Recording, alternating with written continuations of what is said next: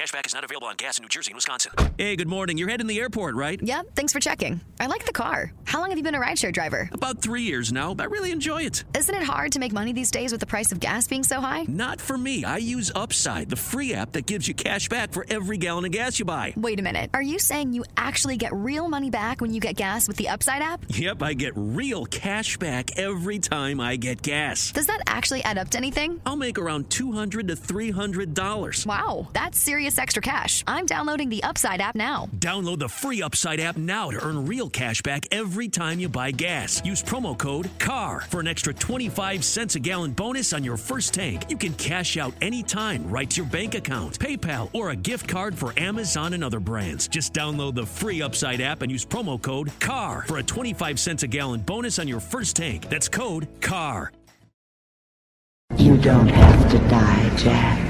She doesn't have to die. Everybody dies, Sally. The thing is to die well.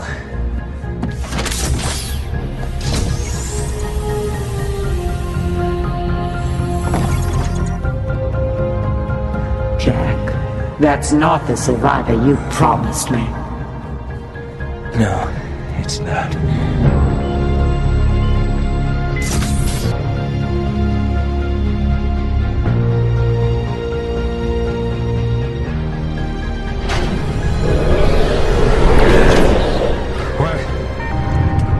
Horatio said was, How can a man die better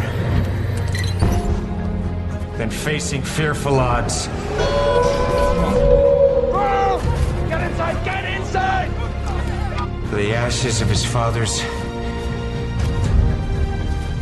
and the temples of his gods. I created you, Jack. I am your god.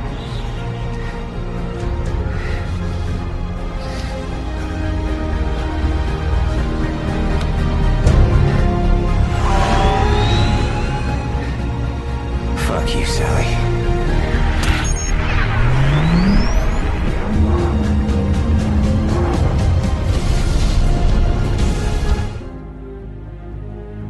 How can a man die better than facing fearful odds for the ashes of his fathers and the temples of his gods?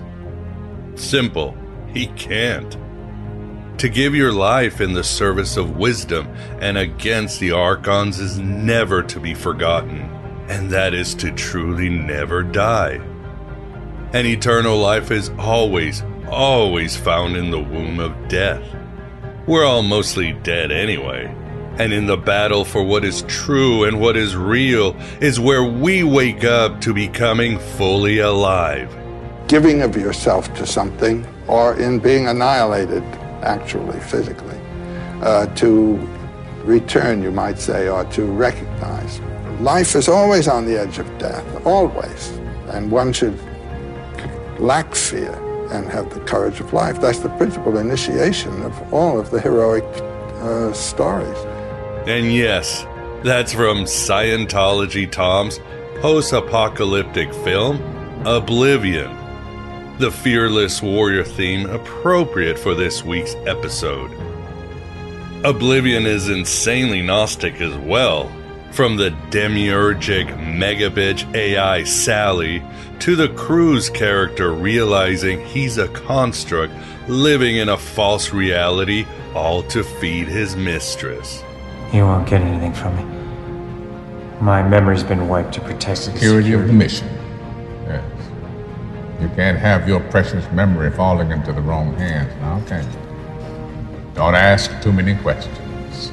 Not part of the job description. And in any simulation, it's all about being willing to die for a higher cause and following the call of your higher authentic self. As Philip K. Dick wrote, the true measure of a man is not his intelligence or how high he rises in this freak establishment. No, the true measure of a man is this how quickly can he respond to the needs of others and how much of himself he can give?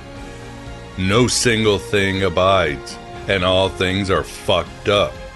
A man is an angel that has gone deranged. Do you have any memories before the mission? Before the security went? Our job is not to remember. Remember? Do you remember her? Ready to pimp slap Sally and no longer be a deranged angel? Great, because you have arrived at Aeon Byte in these last days of human consciousness, in this age of Hermes, these Gnostic times, and this Philip K. Dick world.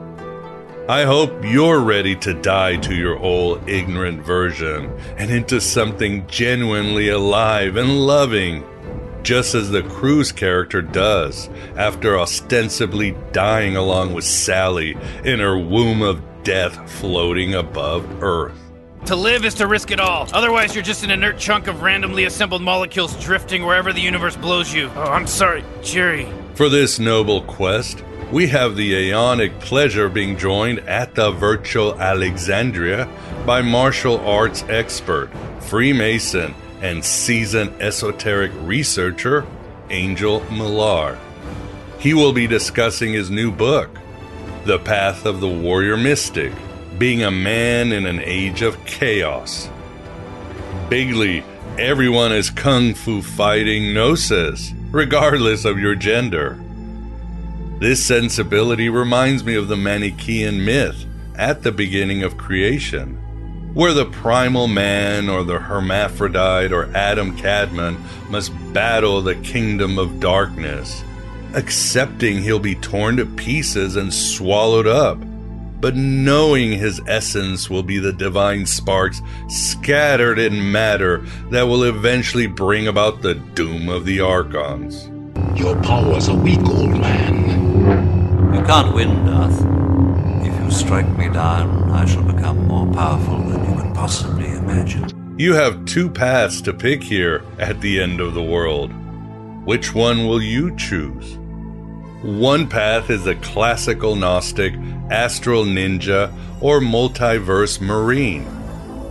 They were the heirs of the shamans and Egyptian mages who crossed the dangerous spheres of reality, searching for data and energy to level up their spirits and renew the tribe or kingdom. In short, the classical Gnostics, as well as the Neoplatonists and Hermeticists, went to war with the high places. They dared the various dimensions, avoiding or engaging magically with angels and archons and lost spirits, risking their sanity and souls, until they stood before the throne of ultimate consciousness and returned with the holy grail of Gnosis. This is where we hold them! This is where we fight! This is where they die! And they did it again and again, in the name of Sophia, their queen, and Hermes, their cosmic jester. Again and again, astral questing to the depths of hell and the highest spires of heaven, where Yaldabaoth tried his best to stop them. Again and again, they kept going. They died to their old selves and became higher than the gods, higher than Sally. The world will know that free men stood against a tyrant, that few stood against many. The path of being an astral ninja or multiverse marine is sometimes necessary. Heck and Hecate, this early autumn was hard on me for several personal and mental reasons. I struggled and felt myself being swallowed by the kingdom of darkness. But I went to war. I increased my meditation, my exercise, my holistic practices. Tenfold I did. I researched more and prayed harder. I scared myself by taking risks to remind myself that life, as always, is found in the womb of death, but also on the edges of danger. I went to battle, and if I lose in the end, at least I'll do it honorably. But I am no longer the person I was early in the fall, and that is good.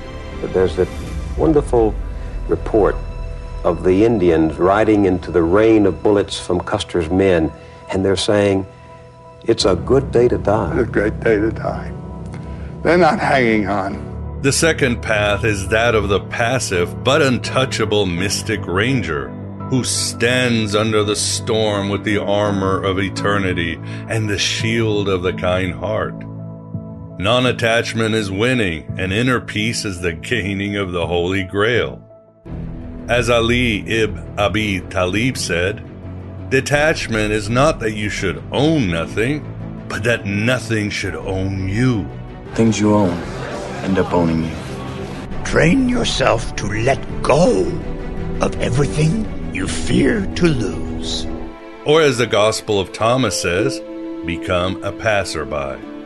And as the Sufis say, life is a bridge to cross and not build upon.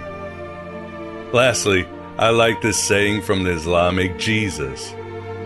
Christ passed by a group of people who hurled insults at him, and he responded with blessings. He passed by a group of people who hurled insults at him, and he responded likewise. One of his disciples asked, Why is that the more they insult you, the more you bless them, as if inviting this upon yourself? Christ said, A person can bring forth only what is within him.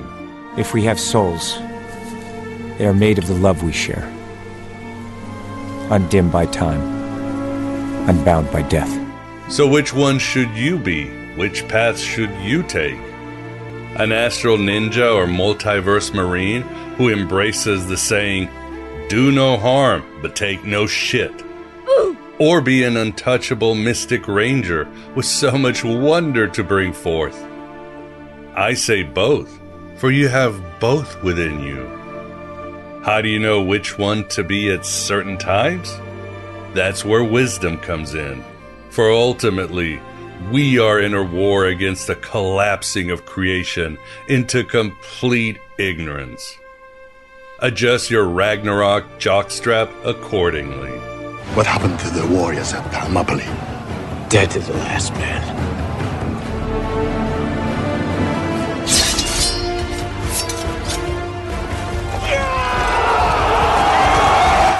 Trust me, what you have within you, what you forgot was within you before Sally sank you into oblivion, is infinite, beautiful, and ultimately hazardous to any wickedness in high places. And it may seem all crazy. How crazy?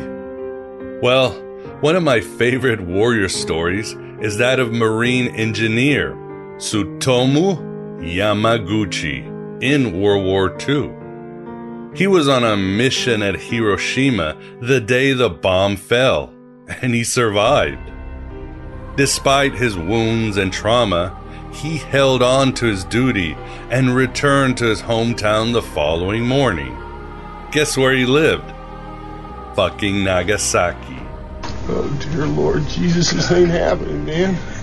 This can't be happening, man. This ain't happening. While his superior was berating him for making up a nonsense story about a bomb powerful enough to destroy an entire city, the second bomb landed on his ass. And you know what? He survived that one too. How in Odin's dingleberries does someone survive two atomic bombs? Two! I don't know, but I know if Tsutomu can overcome the hellfire of the establishment, the cruelty of fortune and fate, with honor and acceptance, so can we. And so is the providence of Sophia when all seems lost and nothing seems to make sense. It's said that the worst thing to come out of Pandora's box were not the sorrows or the plagues. It was hope itself. Hope's a gamble. Certainty. Now comes the biggest fight of your existences. Let us find those tools and weapons with Angel Millar. There were a couple of weird background sounds during the interview, but that's life in podcasting, and they were temporal. Maybe it was Sally and her Archons. Who knows? Regardless, amazing chat. But first, don't let fear be the mind killer and embrace life as you do death. Silence. Fear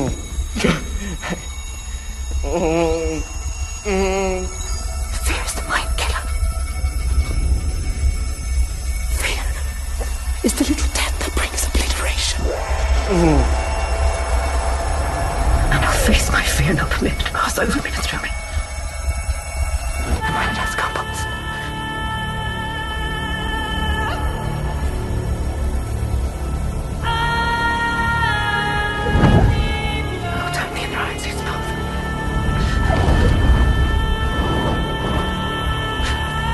Where the fear is gone, there will be nothing.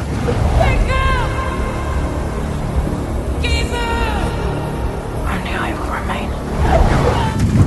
Not fear. Is the mind killer. Fear is the.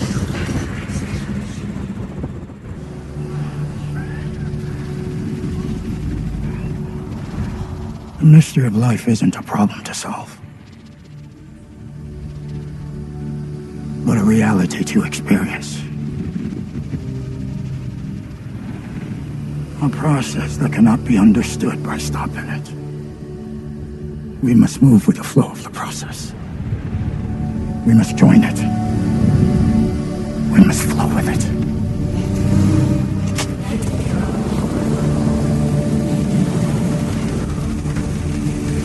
This is the Aeon Byte interview. And with us, we have the pleasure of being joined by Angel Millar to discuss his book, The Path of the Warrior Mystic Being a Man in an Age of Chaos. And we would also like to touch upon the book that came out last year, uh, which is also very good. I read both books. And the, the second book, the earlier book, is The Three Stages of Initiatic Spirituality. Angel, thank you very much for coming on the show. Oh, thanks very much. It's a pleasure to be here. Pleasure is all ours, and always a pleasure to have the Moondog Vance. Vance, how you doing? Oh, I'm fine this sunny morning in California. Looking forward to seeing what it is to be a warrior mystic. We shall find out. So, uh, yeah, Angel, why don't we start there? What is, you might say, the thesis of your book, The Path of the Warrior Mystic? Yeah. So really, it's a journey of uh, spiritual maturation, you could say, and of um, acting in the world towards one's uh, higher self, but drawing specifically on the warrior and the mystic. So the path actually starts out with the warrior and a discussion of chivalry. Uh, and of the physical body, but ends with the mystic. And um, I'm using the term mystic in two senses uh, from uh, the British historian Arnold Toynbee, and um, uh, he and and I are using the, this uh, term to mean both the sort of mystic, uh, the prophet who receives a revelation and then goes into society and transforms it, uh, as well as the creator or the creator who transforms society in a certain way. So you could think uh, of the mystic in one sense of being someone like the Prophet Muhammad, but you could also think as well of someone like Picasso who transforms our way of thinking through uh, through his artistic uh, genres, and then bringing these together. And uh, classically uh, speaking, the higher type of warrior in probably every civilization. Um, brought together both the arts of war and the arts of peace. So uh, the spear, wrestling, the sword in particular, of course, uh, charioteering, uh, archery, but also calligraphy, painting, uh, poetry, most especially, and uh, other arts as well in one person. Yeah, it's uh, I, like I said, I enjoyed your book, and I think uh, this sort of uh, lost warrior archetype is uh, more needed than ever, especially for uh, the male Yeah. sex that it seems very lost on his position and what he should do in this society. I was uh, Angel, I'm reminded of the movie The Last Samurai. Have you watched it? I haven't, but I know which movie you're referring to. Yeah, and I know the movie gets criticized for the white savior trope, but I say for those of you getting all offended that historically there were Westerners that fought alongside the samurai in Japan. And uh, I like movies where you we focus on the culture and you don't have to do all this changing. But there was a time when if you wanted to uh, do a big historical movie, if you wanted seats in the theater, you had to sort of shoehorn in someone like uh, Tom Cruise or Arnold Schwarzenegger or uh, Denzel Washington or even Jackie Chan. It's just the way Hollywood was, and we it's another era. But anyway, beyond this speech, I think of um, Lord uh, Lord Katsumoto in the movie, and he really embodies this because he's a bloodthirsty samurai, but he's also a philosopher. He meditates, he does Yeah. uh, poetry, he likes to be an actor and plays. So he sort of, I would, Yeah. you would say, embodies what you're talking about. Someone who is both uh, violence and art. Yeah, that's right. And in Jap- the Japanese actually have a term for it, bunbu ryodo. And um, it means uh, the way of, uh, essentially the way of civilization or the way of arts and, or, or the way of literature and the martial arts together as one. But uh, you find this elsewhere as well, of course. Um, Plato, the ancient Greek philosopher, said that education should be through uh, music, wrestling, and philosophy. Yeah, and even um, uh, reflecting the figure you just mentioned, among the uh, the Vikings, there was uh, Egil Skallagrimsson, who was known as a particularly bloodthirsty warrior, but uh, was also renowned as a poet. And he, had, he was actually the first person in Norse poetry to use end rhyme rather than rhyming at the beginning of the sentence. So, you know, revolutionary in poetry as well as a bloodthirsty warrior as well. So. Yeah, and even the like the Knights Templar, they were uh, vicious fighters, but they were very pious monks at the same time. They lived in both Right. worlds, right? Life and That's death, right. spirit and matter. Yeah, that's right. And that's the other element w- with this combination of the hard and soft arts. Behind it, there's always some kind of a religion or spirituality. Obviously, with uh, the samurai, that would be Zen Buddhism. But uh, yeah, with the, the Crusader Knights um, as well, you have a figure like uh, uh, Richard the Lionheart, who is renowned for his interest in um, poetry and in culture in general. And he's supposed to have uh, invited uh, musicians from uh, Saladin's uh, camp, the enemy camp, to come and play Arabic music for him, which he is also supposed to have loved as well. So, so you, there, there is this kind of ability with the warrior to um, uh, to appreciate uh, even the civilization that it is ostensibly fighting, uh, because there's this higher element to the warrior, uh, wh- which is different to the uh, the mercenary or the soldier or the the modern individual in general, where we cannot appreciate things of other cultures. Um, or maybe we appreciate them without appreciating our own as well, uh, and kind of fetishize the other culture. Uh, but with the warrior, you have this genuine appreciation. Oh, agreed. And I think uh, that's something also men almost need to learn. I think women are the stargate of life and death. And as the ancients knew, life is really found in the womb of death. And that's a, it's a dichotomy to be a whole person. Uh, that's where it's found, the, the, the truth, uh, eternal life and all that. And, uh, I always, um, like in, um, there's a story of a samurai, and I've said this before on the show, Angel. And there's a samurai, he meets uh, another soldier or somebody on the road, and they get into an argument, and uh, they're going to fight. And the the other person spits in the samurai's face, and the samurai walks off. And the people reading the story is like, "Oh, what a coward!" But what happened is, according to the code, he could not fight out of emotion he couldn't strike somebody down with anger. It had to be just honor or what was going on. So he had to go and meditate until his anger subsided and then go fight the guy. Yeah, that actual story is in Islamic tradition as well. Oh, the really? same story is said about Ali. Yeah, and I think actually that might be the origin of that samurai story. Ah. Yeah. So they had a code too, even even in Islam, a very uh, stern code to be a warrior.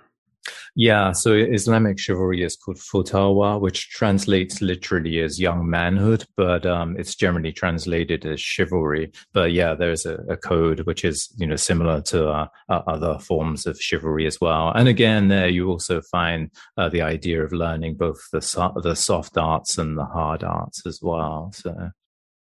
I also really, when watching that movie, I also thought of uh, uh, again how ideas come to you. And ironically i was in portland doing a presentation at the freemason hall and you've done a presentation there too i was told at uh, the scottish rite in downtown portland. And i was at the hotel and i turned on uh, the tv and there was this movie mel gibson movie hacksaw ridge. And i was like oh this is okay. It's kind of cool about this christian guy that wouldn't fight in the war because of his beliefs. But the part that got me all excited was when the Japanese are finally being defeated. You have a shot of the Japanese colonel or general doing the harikiri. Yeah. And I got really emotional. I was like, what? And in my head, I was like, this is a true man. And I'm like, right. and I'm questioning, wait, he's killing. And then I realized it's almost the ultimate form of honor for a man to give his life for something greater yeah. and also that even when you are disgraced, when you, you know, this general was disgraced because he was losing to the Americans, that you can salvage your life, your honor, mm-hmm. and your soul by simply dying. Right. Yeah. So it's interesting how, the, so you might say the male mind works, but it has mm-hmm. to be learned, don't you think? Um, yeah, uh, to some degree, yeah. Although I think it is in the nature of men and young men to sort of fantasize about a death in battle as well. So yeah. I think I think that's probably actually quite a common thing. But the the idea of actually going through with it, yeah, I think that that takes some conditioning.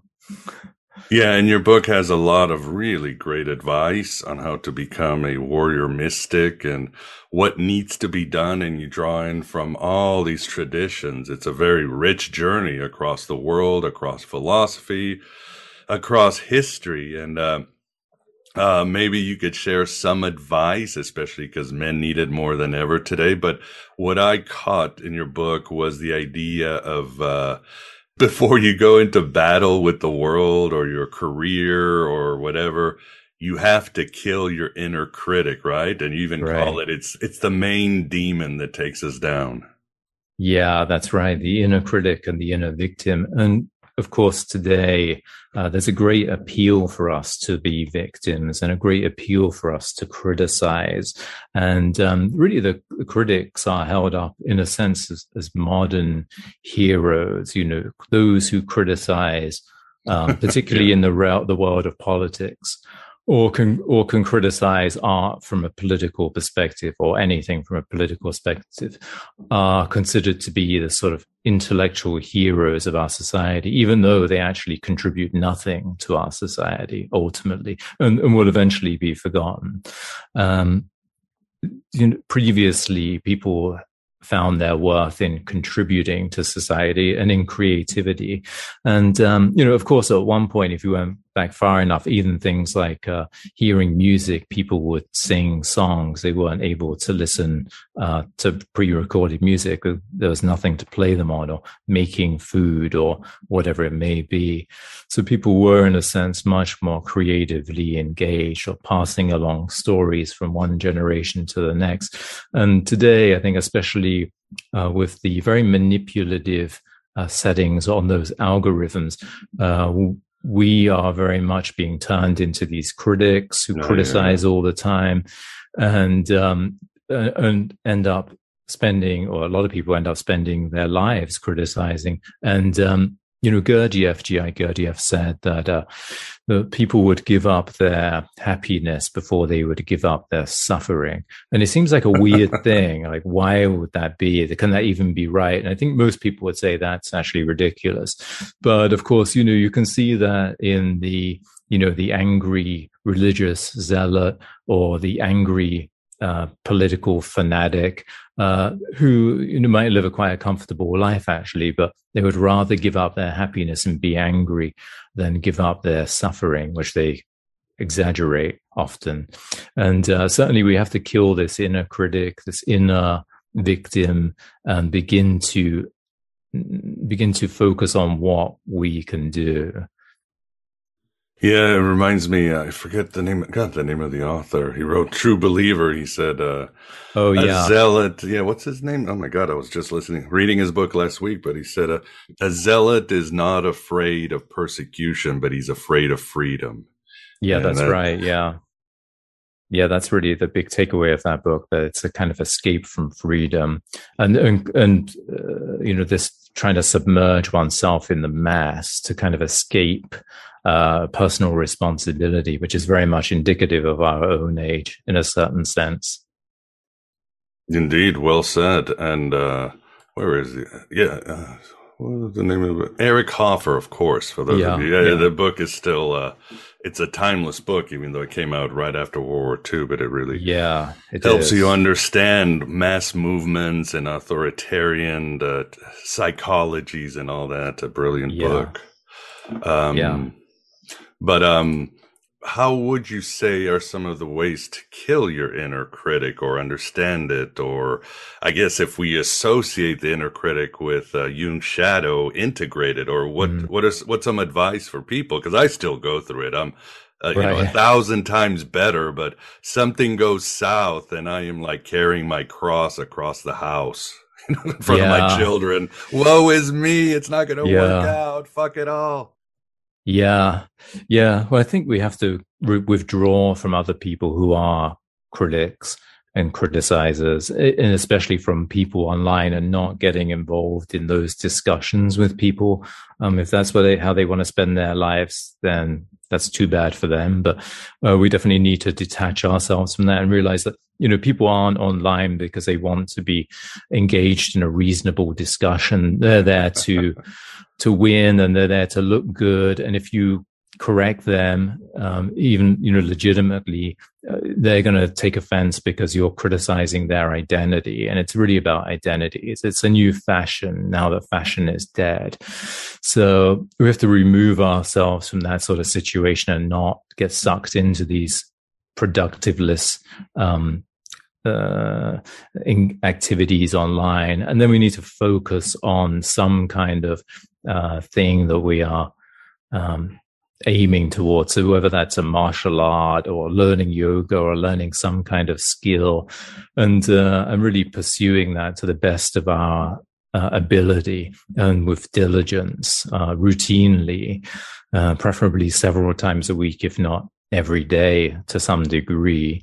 And then I would say, you know, beyond that, you have to kind of look around at different uh, cultures or different uh, cultural phenomena. And, um, you know, with the higher type of warrior, uh, as we were, I think we were saying earlier, uh, you find this uh, union of uh, the hard and the soft arts. And, um, you know, in the uh, late samurai manual, the Hagakure, I paraphrase slightly, but it says, uh, you know, if once you mastered a way, uh, when you come into contact with other ways, uh, you should be more and more in accord with your own.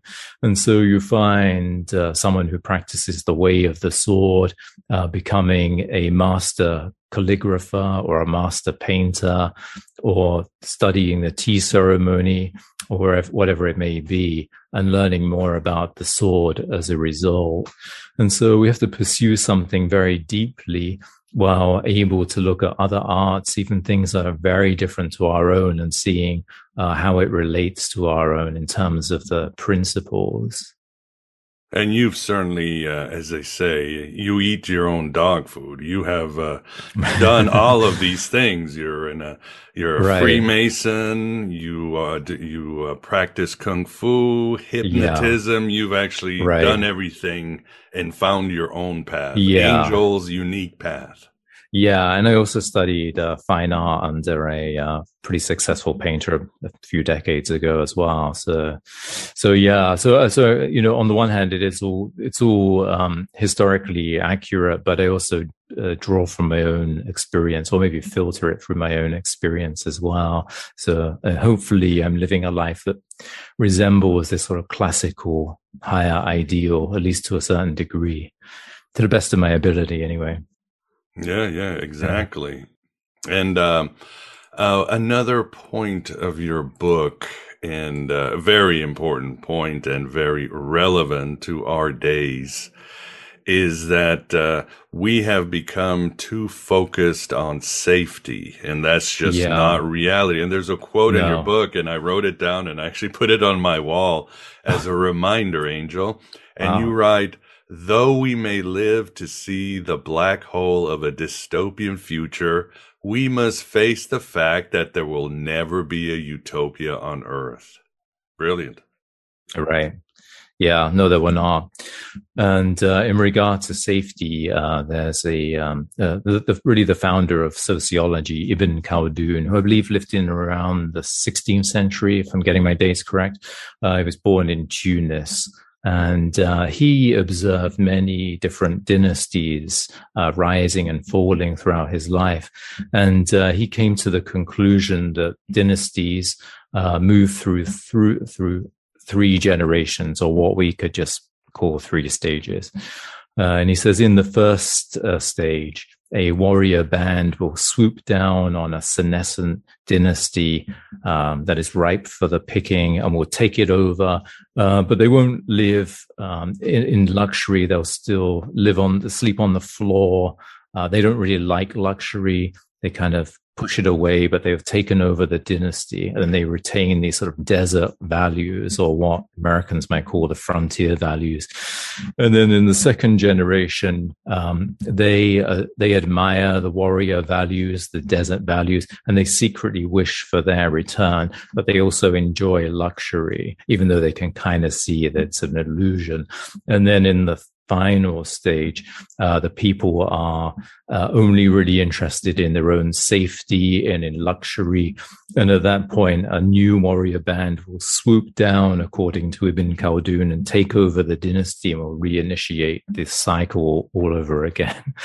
And um, and certainly, I think that a preoccupation with safety uh, is is an inclination that uh, a civilization is drawing to a close, or if not a civilization, then an era.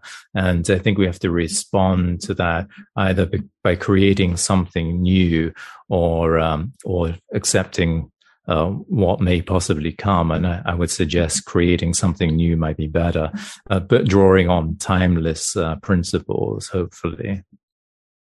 It reminds me of a, a saying i have seen a lot lately on the internet that goes, uh, strong men create good societies, good societies create weak men, weak men create bad societies, bad societies create strong men. Kind of Right. a similar cycle. Yeah, that's right. Yeah, I think uh, Ibn Khaldun would probably agree with that, actually. He'd have a meme on his computer. yeah, he would. He would. Yeah. Yeah, well, uh, here we are. What cycle are we at today? What do you think he would say? Oh, I, I would definitely say we're in the final cycle. Kali Yeah. Yuga all the way, baby. yeah, it's it's uh, very much like the Kali Yuga, but on a much smaller scale in time wise. Yeah. Mhm. Yeah, and uh, beyond. Oh, and going back also too to advice on the Warrior too. Uh, I think another great advice, and I think this needs to be always hammered with people, is don't compare yourself to anybody. There's only one path for Angel or Miguel Yeah. or Vance, right? And that's a hard one, especially on the internet when you see all these people that pretend to have good lives. Yeah. Oh, absolutely. Yeah. And it, uh, much of it is pretending, of course. And, um, you know, uh, the internet is not reality. Reality is what you do in your life and who you become and what you pursue. And, uh, yeah. And obviously there will be overlap between one life and the next, or, you know, one person who practices yoga or martial arts and the next. But ultimately, um, we're all going to have to find our own way in this in this time where there are not very many uh, clear uh, roadmaps. Well said. I agree with that too. Uh, now, going back to where we are today and the situation and how your book helps rectify it, uh, you write uh, that, and especially with what has happened in 2020 and 2021, Yeah. is fear. Fear and anxiety have settled across the globe. And you Mhm. write that uh, that basically on fear that life is always quote thinly veiled chaos. So you think that fear is us not wanting to, especially men, embrace the chaos, the unknown.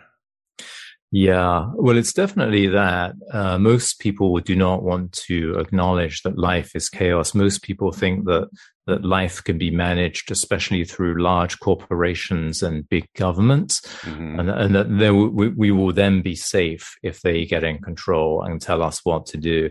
Um, history tells us that we're probably less safe than ever, but um, but I think uh, in a way it's more to it than that.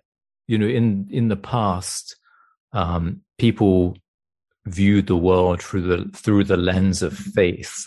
And today people view the world through the lens of fear.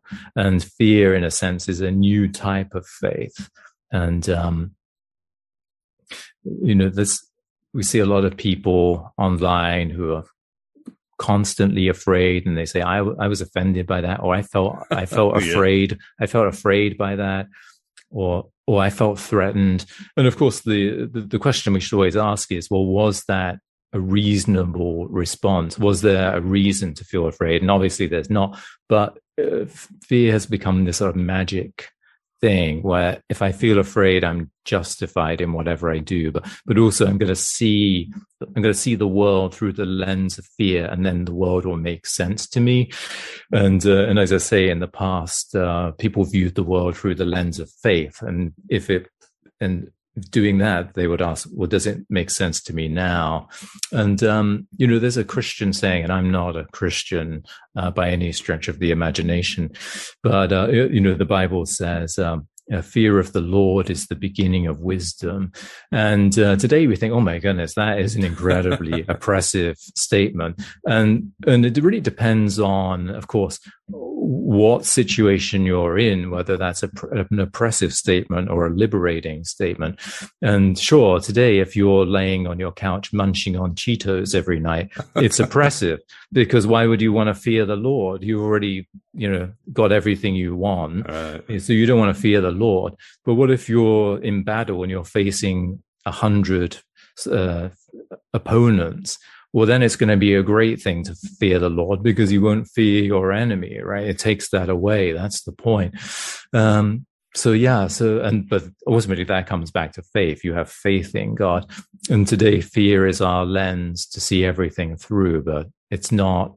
It doesn't take us out of ourselves. It makes us uh, less capable of acting, not more capable of acting. Oh yeah, and uh, I, I, get the takeaway from your book and your advice is fear is wanting to control, to stay with the normal. I was thinking, yeah, the normal that we have is this sort of uh, uh, left brain, rational, logical world where the roads are nice, the train is on time, I get to work out every day at eight in the morning, and life is just normal. But uh, Angel, that's not reality. That's not even, that's maybe half of reality because there is, as you write, there is chaos. There's the lunar powers. There's the artistic, yeah. the divine feminine. There is all mm-hmm. that. And we've sort of, denied it and robbed ourselves of so much uh, wholeness because of it. You always wonder. I mean, I, am getting poetic here. You wonder, well, maybe that's what this virus did. It reminded us that, that there is chaos in nature, yeah. and we better pay attention. Yeah, I think that's actually very true. I think a lot of people have woken up over the last year and thought, well, why am I investing myself in this job that I don't exactly. really like? To live in an apartment that's got noisy neighbors all around it and I don't know anyone in the apartment block anyway, or anyone on my street, and I'm isolated. What what's the big deal with this? And I think yeah, that's made people really uh, realize there might be other things to life.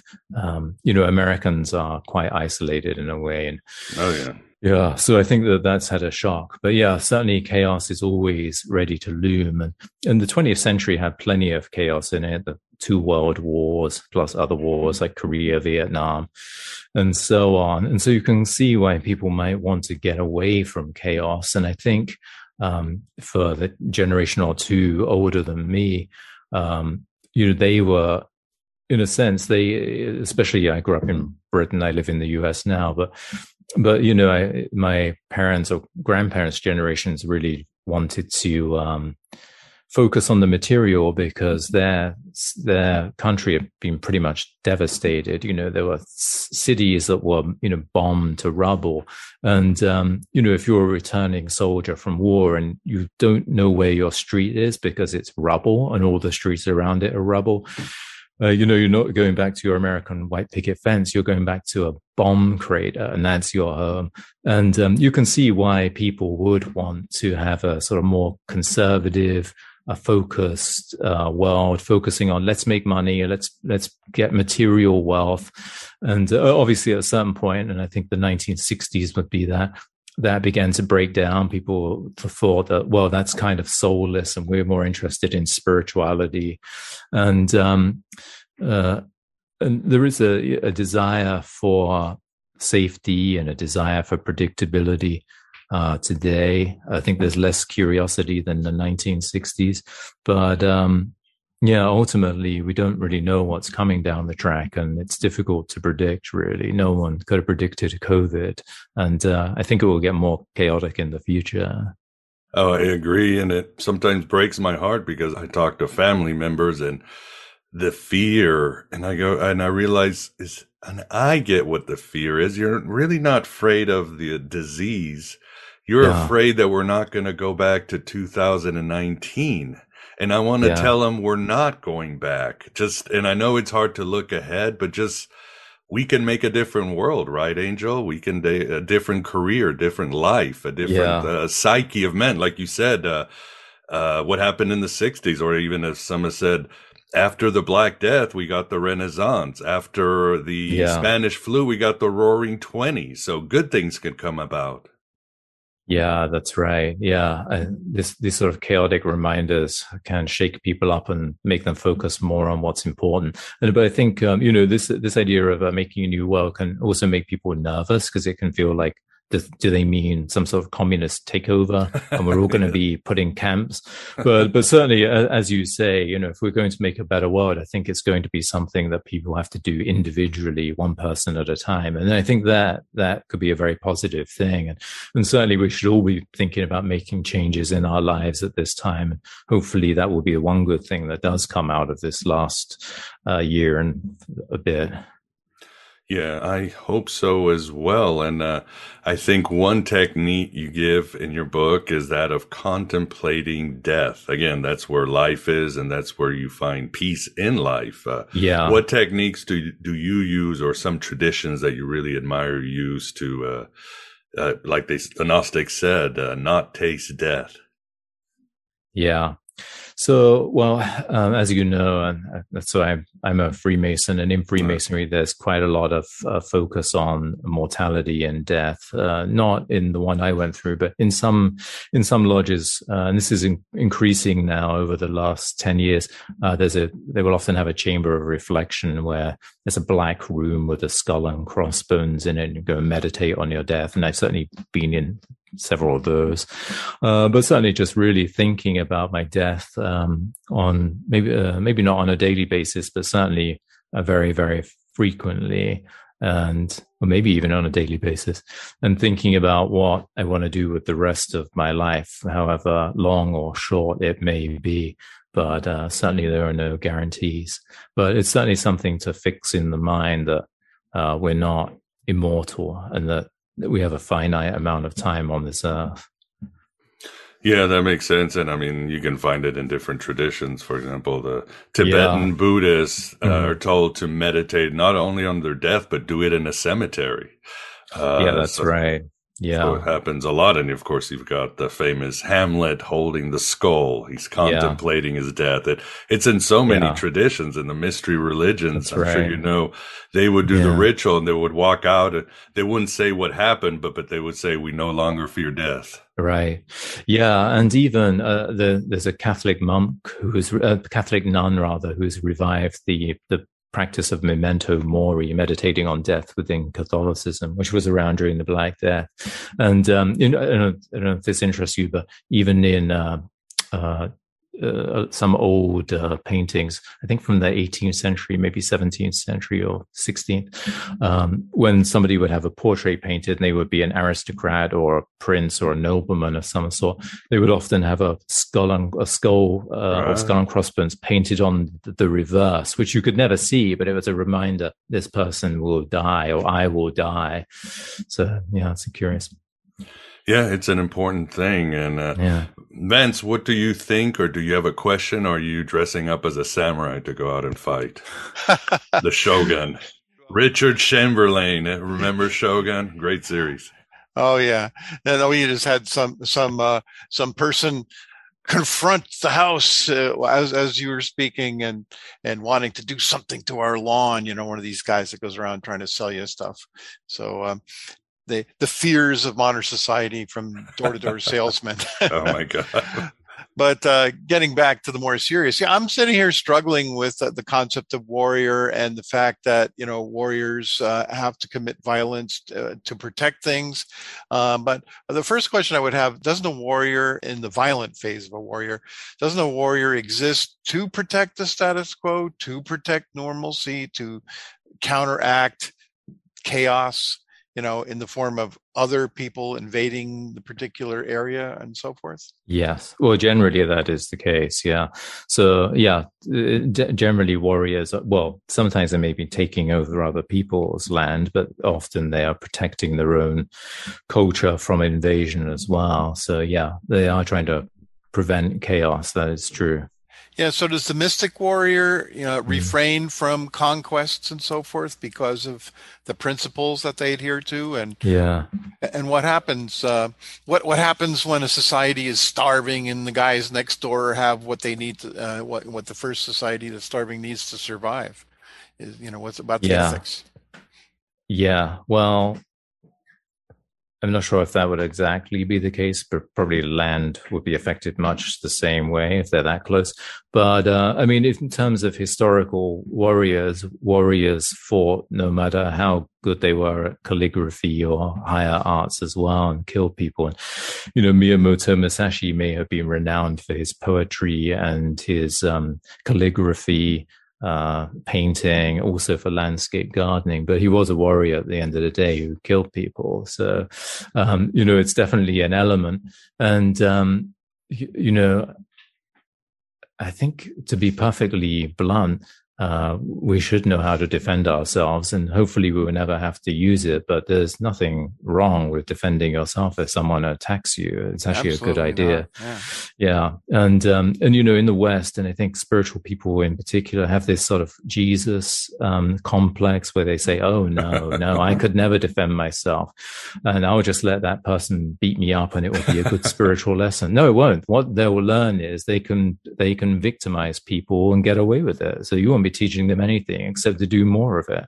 So, you know, sometimes we have to do things that are hard, but defending ourselves, I think that's something that everybody should be equipped to do. And I, I certainly recommend that men and women learn some sort of self defense. Yeah, agreed. Or like me, I have three trained pit bulls. So they yeah, do my, so that's, there you go. Yeah. Any other questions, Vance? Well, um, I was also wondering uh, uh, about the spiritual side of warriors. I mean, mm. um, we haven't talked about that too much uh, at this point, but um, the definition of mystic that you gave um, didn't tell me about how warriors conceive of, or is it even necessary to conceive of the higher form, the higher worlds, let's say, the greater realities yeah, beyond the material. Yeah. Yeah, well, I think it is. Yeah. And certainly, if you look at um, different warrior traditions, such as uh, Shaolin monks or Kalari Payat in India or Zurkhaneh in Iran, um, definitely you find that the the otherworldly, the spiritual deity, these are all integral to um, to these traditions. And um, you know, if you if you look at uh, the Shaolin Temple, for example, uh, they have the the Shaolin uh, guardian deity Vajrapani, all kinds of myths around him.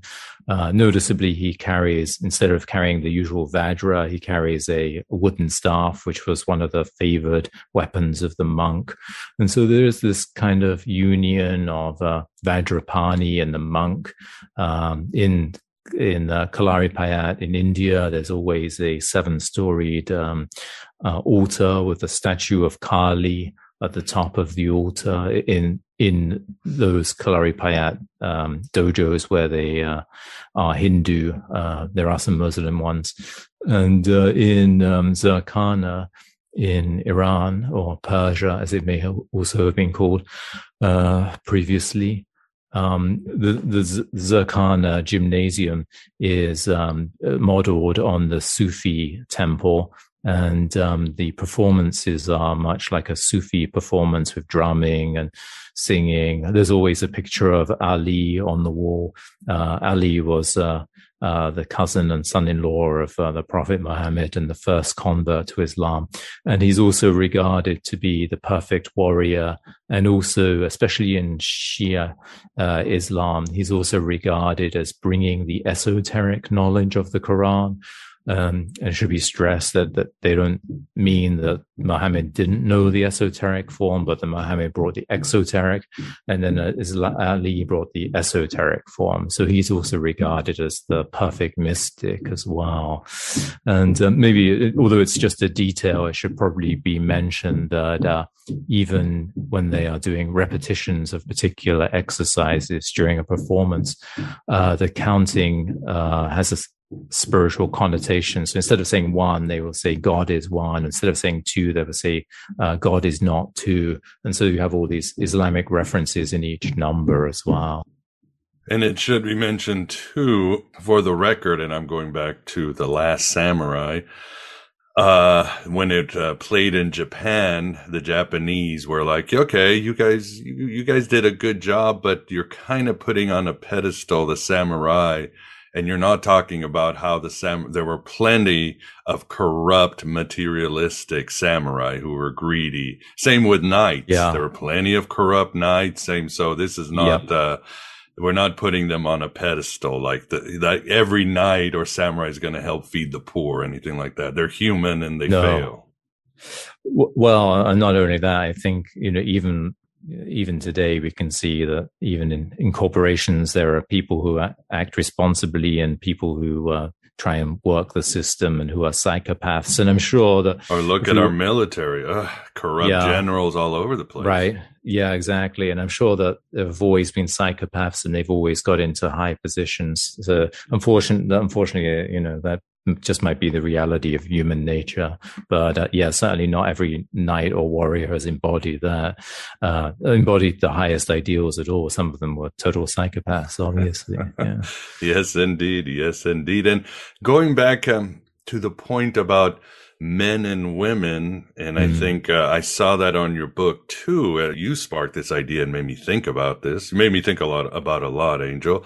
But you wrote uh, about how again how we're wired differently men and, and women but how as a woman gives birth so a man must suffer in his vocation in other words yeah. we have to learn again, the women are the portal of life and death, and they it's almost they know this instinctually. We men, we right. it's almost we have to be oh yeah, we have to be initiated. And you talk about some really intense ones like the Maori tribes doing right. circumcision with that anesthesia yeah. and other things like that. So yeah, yeah, we men need to sort of learn about death and life.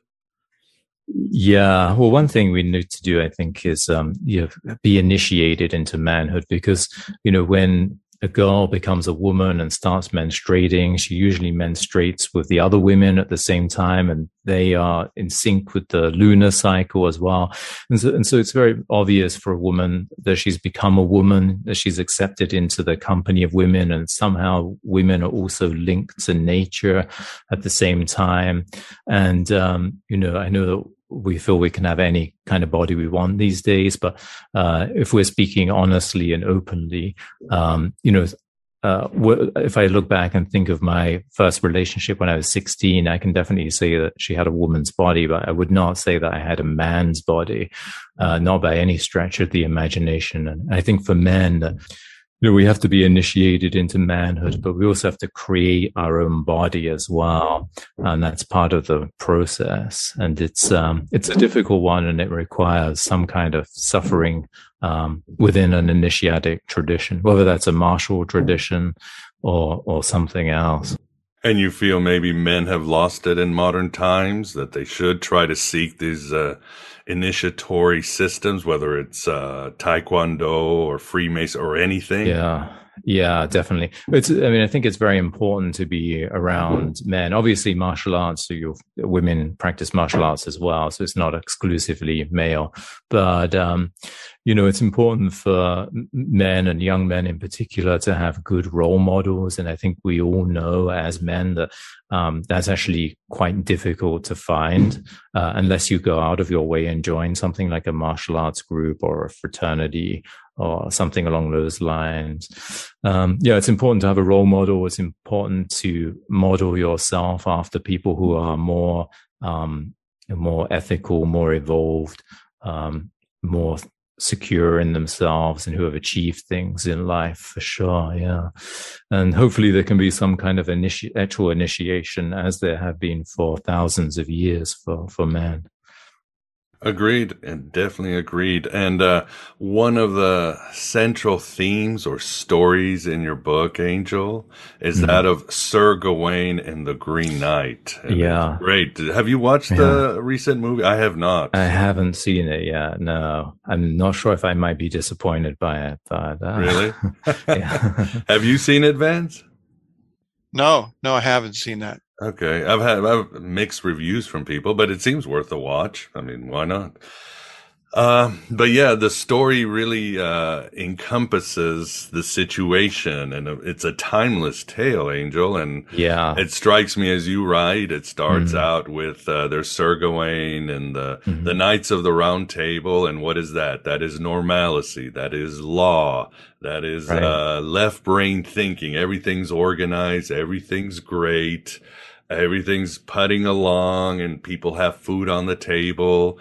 And then suddenly the Green Knight walks in and he's basically the great symbol of chaos and nature who's going to disrupt everything.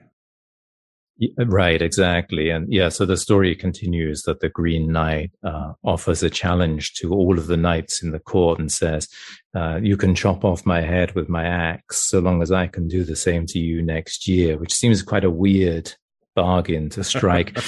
and they are quite nervous of this green, uh, very tall, strange knight. And but finally, uh, Gawain accepts the challenge. And after his head is chopped off, uh, the Green Knight picks up his head and holds it up and says, "You "Find me at the Green Chapel a year from now."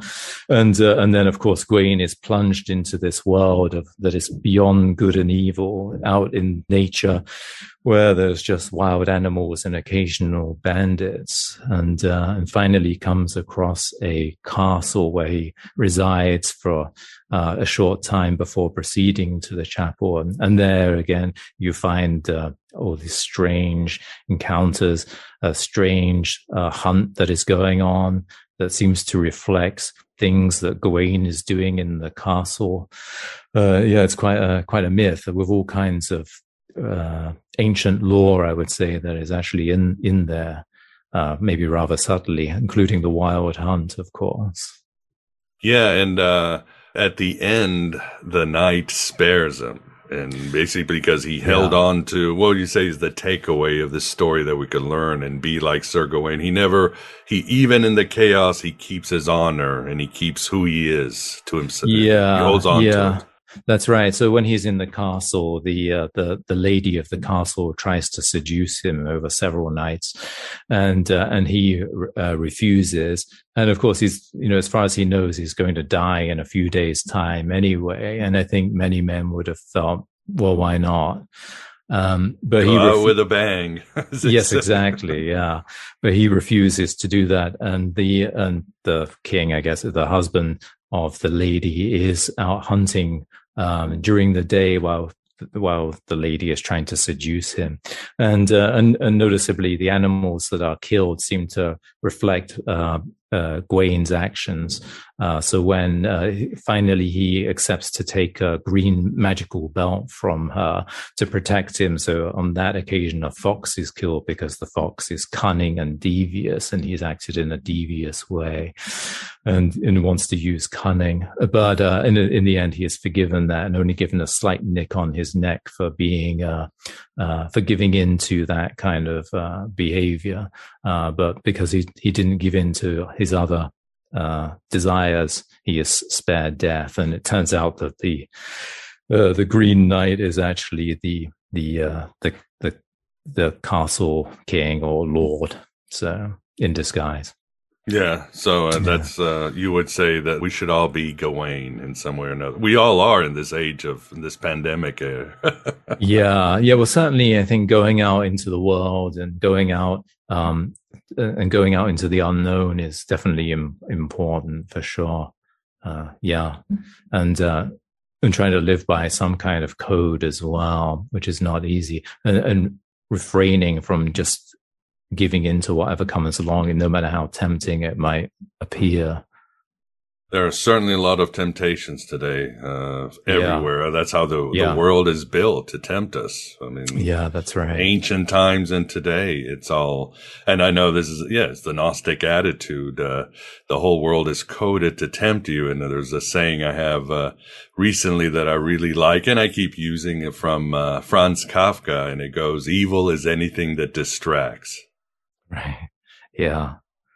So, and there is a lot of distractions. Uh, I also really like Angel, your chapter on the mechanical world versus the primordial world. Could you uh, summarize that briefly? It's a great chapter. All your chapters are great, but this one really struck me. Ah, thank you. Yeah, essentially, um, it looks at the difference between the primordial world and the modern world, and the, the primary difference being that in the modern world we uh, dissect everything and we look at things um, as they are dissected.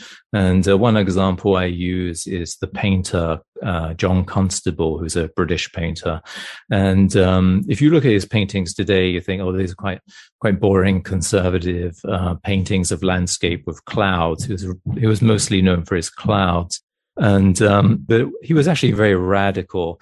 And what made him radical was that uh, he was the first person to really study clouds and he actually would hang out with meteorologists trying to learn about meteorology.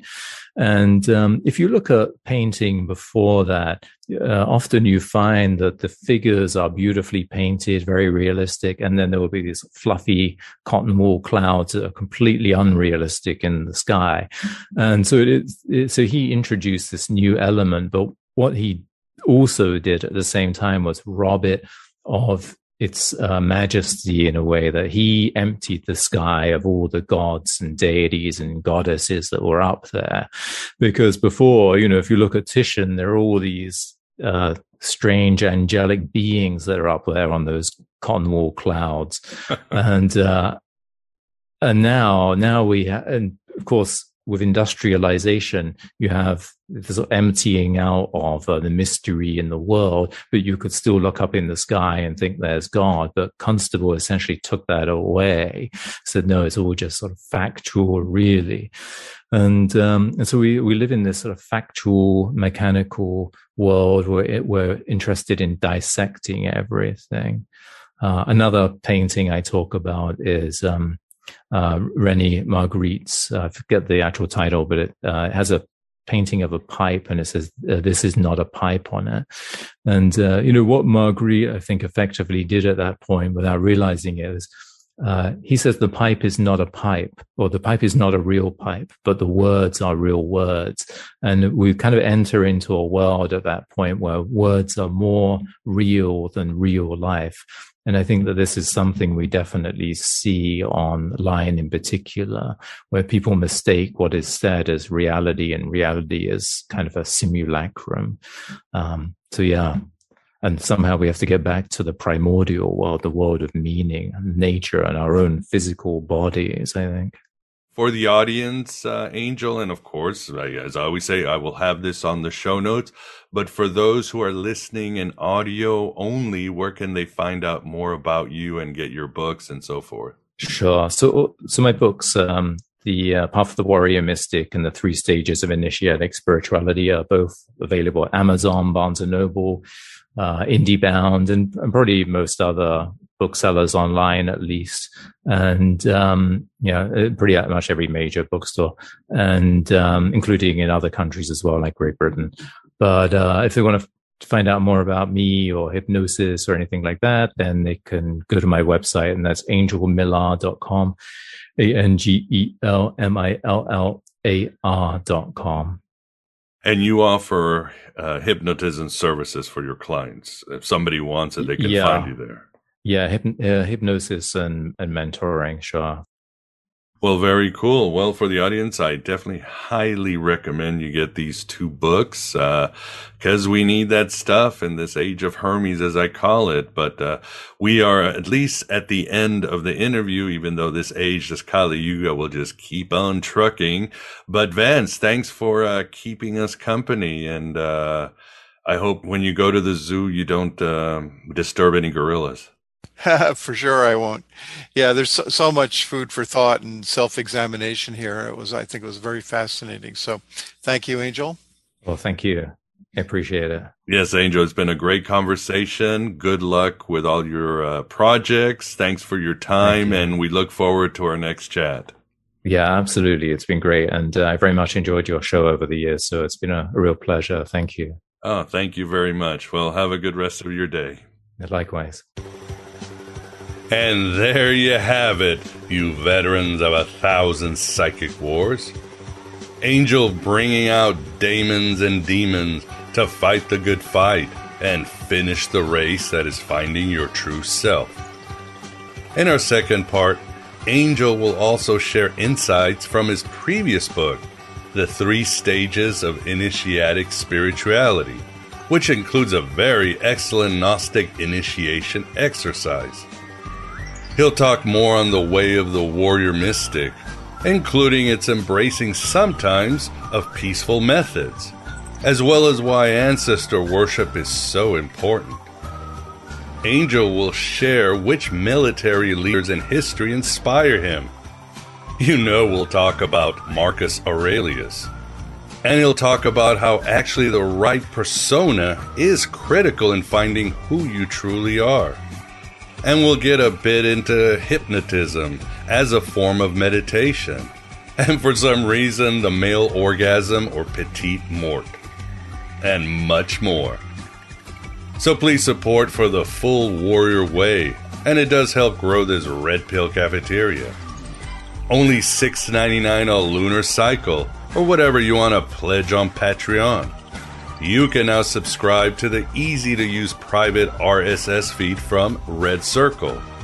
No matter where you subscribe, it will cost you about a buck per episode, and that's a deal of many lifetimes. Membership to AB Prime or Patreon mid levels includes full access to more than 500 quality shows. You'll also get an invitation to the Inner Sanctum of Gnosis Facebook group and my Discord channel. Even support in the form of some shekel donations to PayPal or the US mail really, really helps. There is also a link on the show notes if you want to donate via Stripe now. And I also have the merch store and an Amazon wish list. The Finding Hermes program is going strong, and so are our virtual Alexandria exclusive private meetings that include exercises loyal to the ancient Gnostics and a monthly Q&A. If you want to understand and experience Gnosticism in its full impact and liberating secrets, become an official citizen of the virtual Alexandria. I've recently done presentations on Abraxas, the Jungian inner journey, the secrets of the serpent Gnostics, and why we live in Gnostic times, and much more. Whew! I know that's a lot, but I gotta stay spread out as I dodge Archons and their warriors. I'm also on Rokfin or Odysee if crypto's your bag. If you need help with all these choices, just message me. I am always here to help, and I truly appreciate your help. Thanks for being here. Thanks for being yourself, your true self, here in the desert of the real. Hello and goodbye, as always.